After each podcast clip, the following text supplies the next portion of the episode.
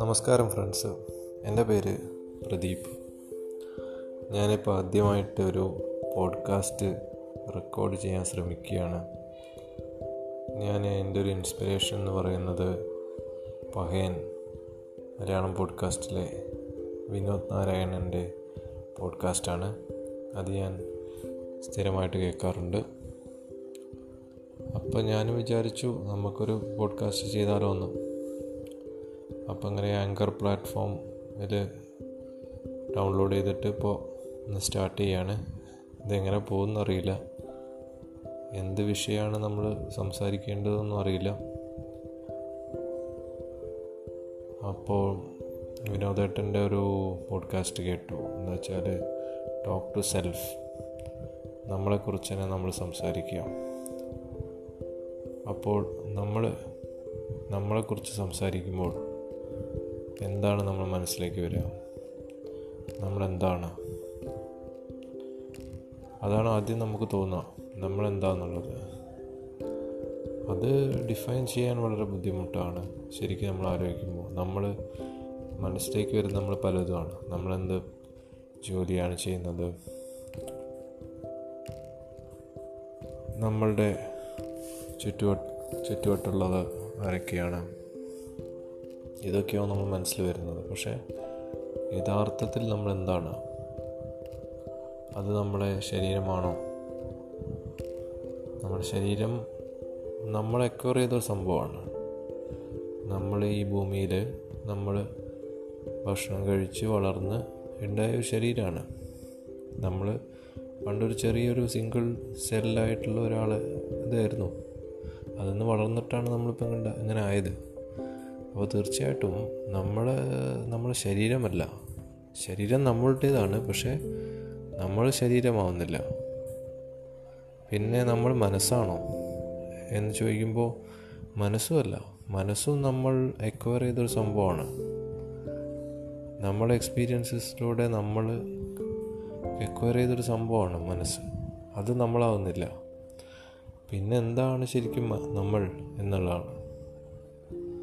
അത് നമ്മൾ സ്വയം കണ്ടെത്തേണ്ട ഒരു സംഭവമാണ്. എല്ലാവരും സ്വയം കണ്ടെത്തേണ്ട ഒരു സംഭവമാണ്. ഇത് വേറൊരാൾ പറഞ്ഞു തന്നിട്ട് നമ്മൾ സ്വീകരിക്കേണ്ട ഒരു കാര്യമല്ല.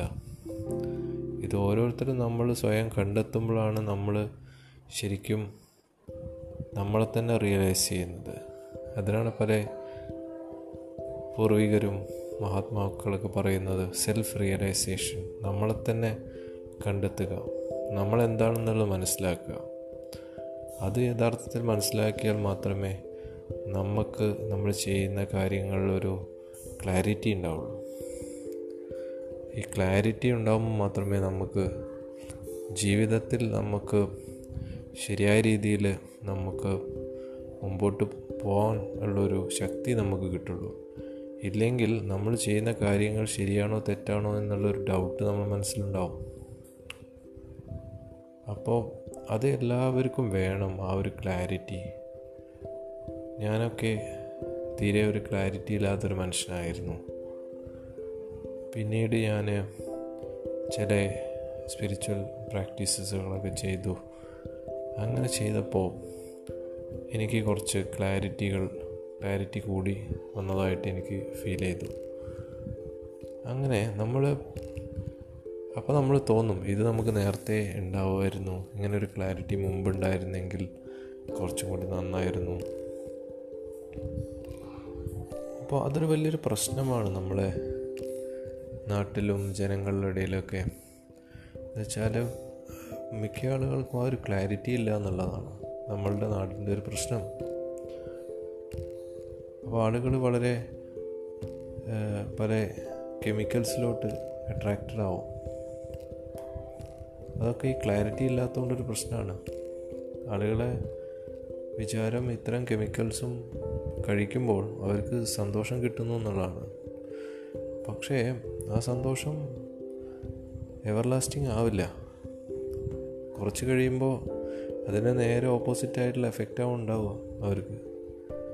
അവരപ്പോൾ ആ ഒരു സമയത്ത് ഒരു സന്തോഷത്തിന് വേണ്ടിയിട്ട് അവർ യഥാർത്ഥ സന്തോഷം അവർ ബലിയടിക്കുകയാണ്.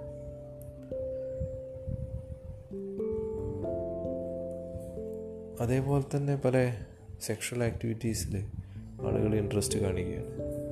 അപ്പോൾ ഇതൊക്കെ എന്ന് വെച്ചാൽ യഥാർത്ഥത്തിൽ എന്താണ് സന്തോഷം, എങ്ങനെയാണ് സന്തോഷിക്കാൻ പറ്റുക, ഇതൊന്നും അറിയാത്തതിൻ്റെ ഒരു പ്രശ്നമാണ് നമ്മുടെ സമൂഹത്തിൽ കാണുന്നത്.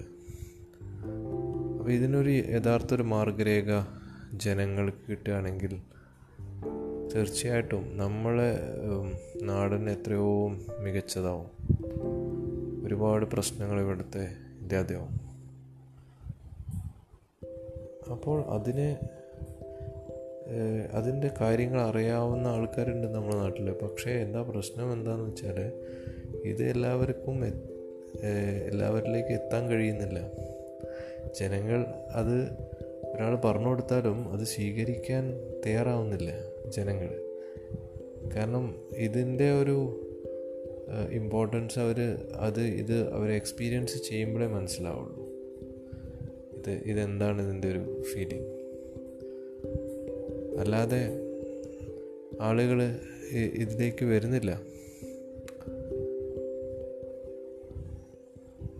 കാരണം നമ്മളിപ്പം ടി വി എടുത്താലും മൊബൈൽ എടുത്താലും ഒക്കെ പല ആഡ്സാണ് വരുന്നത്. ഇതൊക്കെ ജനങ്ങളെ ഡിസ്ട്രാക്റ്റ് ചെയ്യുകയാണ്. നല്ല രീതിയിലേക്ക് നയിക്കാനുള്ള കാര്യങ്ങൾ കുറവാണ്, അതിന് പബ്ലിസിറ്റി കുറവാണ്. അപ്പോൾ സ്വാഭാവികമായിട്ടും ജനങ്ങൾ തെറ്റായ രീതിയിലേക്കാണ് തിരിഞ്ഞു പോകുന്നത്. തെറ്റാണോ ശരിയാണെന്ന് നമ്മൾ സ്വയം കണ്ടെത്തേണ്ടതാണ്. പക്ഷേ ഈ ഒരു സ്വയം കണ്ടെത്തലിന് സഹായിക്കേണ്ട പല കാര്യങ്ങളുണ്ട്. ആ ഒരു കാര്യങ്ങൾ മാതാപിതാക്കൾ കൊടുക്കുന്നില്ല, സമൂഹത്തിൽ നിന്ന് തീരെ കിട്ടുന്നുമില്ല. അതുകൊണ്ടാണ് ജനങ്ങൾ പല പ്രശ്നത്തിലേക്കും പോകുന്നത്. അപ്പോൾ എൻ്റെ ആദ്യത്തെ പോഡ്കാസ്റ്റ് ആയതുകൊണ്ട് ഞാൻ കൂടുതൽ നിങ്ങളെ പറഞ്ഞ് ബുദ്ധിമുട്ടിക്കുന്നില്ല. നമസ്കാരം.